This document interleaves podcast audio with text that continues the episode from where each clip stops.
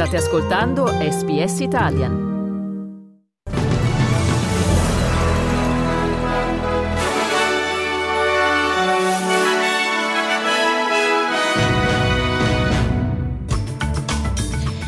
Australia, il primo ministro Anthony Albanese si unisce alla condanna degli attacchi Houthi nel Mar Rosso. Iran sale la tensione contro Israele, il segretario americano Blinken arriva in Medio Oriente, Italia.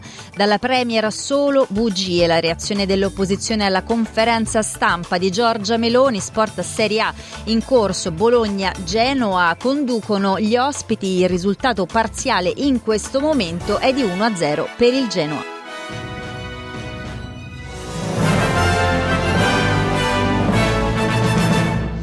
E buongiorno da Francesca Valdinoci con il notiziario di sabato 6 gennaio di SPS Italian che apriamo questa mattina dalla politica interna con altri 11 paesi. L'Australia ha condannato gli attacchi UTI ad una serie di navi commerciali nel Mar Rosso.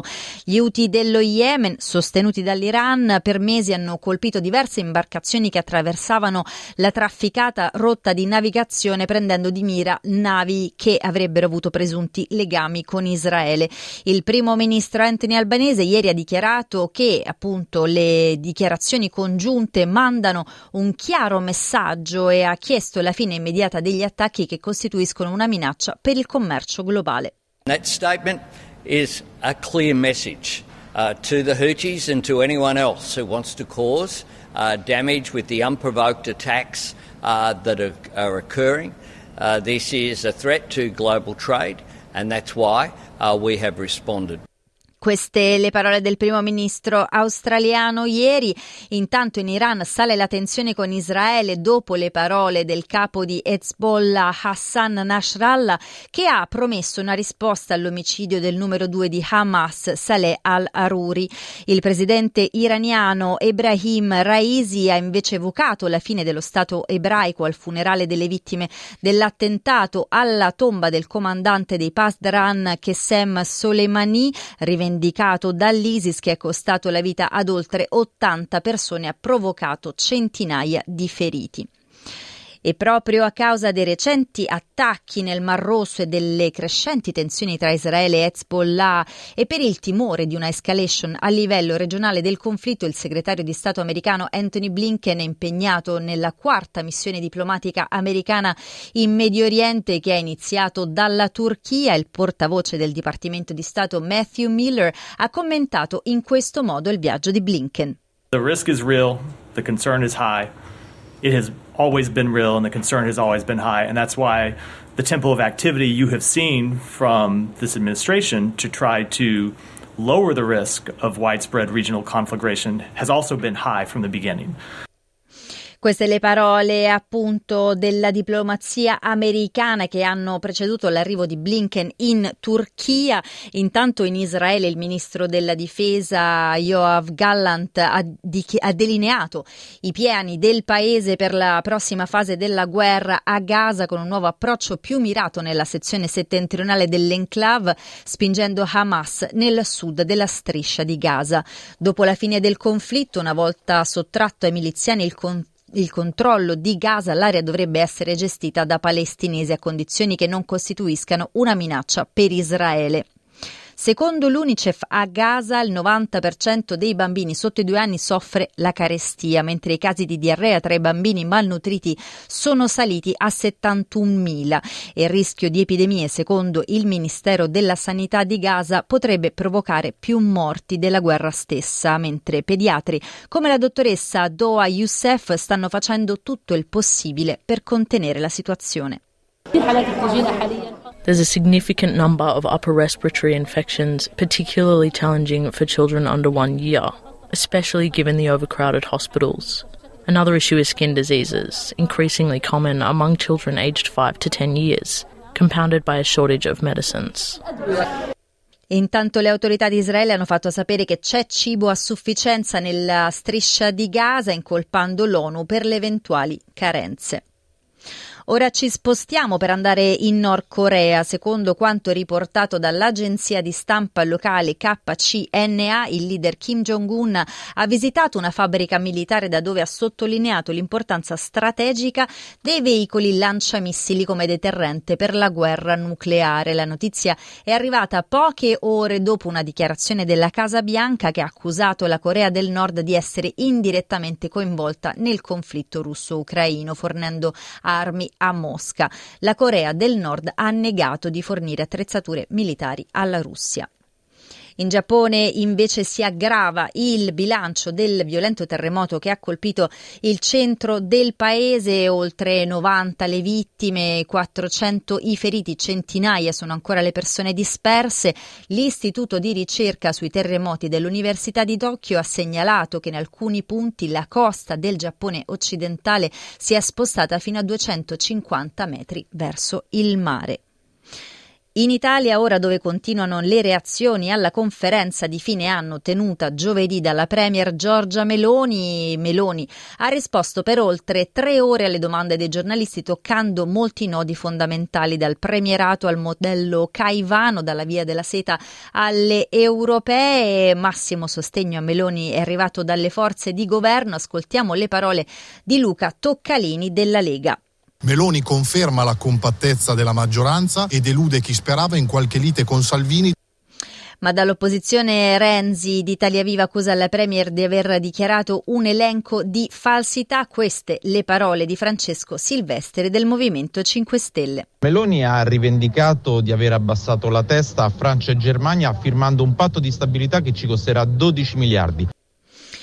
Ora invece torniamo in Australia, ma per parlare di economia, secondo le Nazioni Unite l'inflazione scenderà lentamente sia qui che in Nuova Zelanda nei prossimi 12 mesi a causa soprattutto dell'aumento del prezzo degli affitti. Secondo le previsioni delle Nazioni Unite, l'inflazione dei prezzi al consumo in Australia dovrebbe scendere al 3,3% quest'anno prima di scendere al 3% nel 2025. Su base annua l'inflazione australiana australiana è cresciuta del 5,4% fino al trimestre di settembre, in calo rispetto al 6% del trimestre di giugno. In Queensland il governo ha annunciato ieri un pacchetto di misure per cercare di salvare la stagione turistica dopo che le stime hanno calcolato una perdita superiore ai 270 milioni di dollari in prenotazioni cancellate a seguito del passaggio del ciclone Jaspa prima e delle successive inondazioni che continuano a tenere lo Stato in ginocchio. Le misure prevedono anche una partnership con le compagnie aeree Jetstar e Qantas per offrire voli a tariffe scontate. Il premier del Queensland, Stephen Miles, ha dichiarato ieri ai microfoni di ABC News Breakfast che a Cairns la stagione sta andando a rilento, ma che l'area è pronta ad accogliere turisti. Cairns and much of the state's far north, it's business as usual. Businesses are open. Unfortunately, there's not the number of visitors here that we're used to. This is peak season, peak tourism season, and that's why our focus today, our announcement today, is on getting more visitors here to Cairns and the state's far north. Intanto si sta valutando l'impatto economico che al momento ammonta a 2 miliardi di dollari, una cifra destinata a salire nelle prossime settimane. Gold Coast, Logan e Scenic Rim hanno ricevuto un milione di dollari dal governo statale per la bonifica. Ci spostiamo adesso in Victoria, Melbourne, dove intorno alle 4 del mattino di ieri i locali di capriccio gelateria Williamstown sono andati in fiamme per un incendio che la polizia ha definito sospetto. I vigili del fuoco sono riusciti a domare le fiamme, ma si tratta solo dell'ultimo di numerosi casi di incendio doloso a danni soprattutto di tabacchi, ma non solo nella città. Un altro negozio di gelati, Williamstown Ice Creamery and Frozen Yogurt, ha subito due incendi dolosi in 24 ore lo scorso novembre. La polizia ritiene che gli attacchi siano legati alla criminalità organizzata.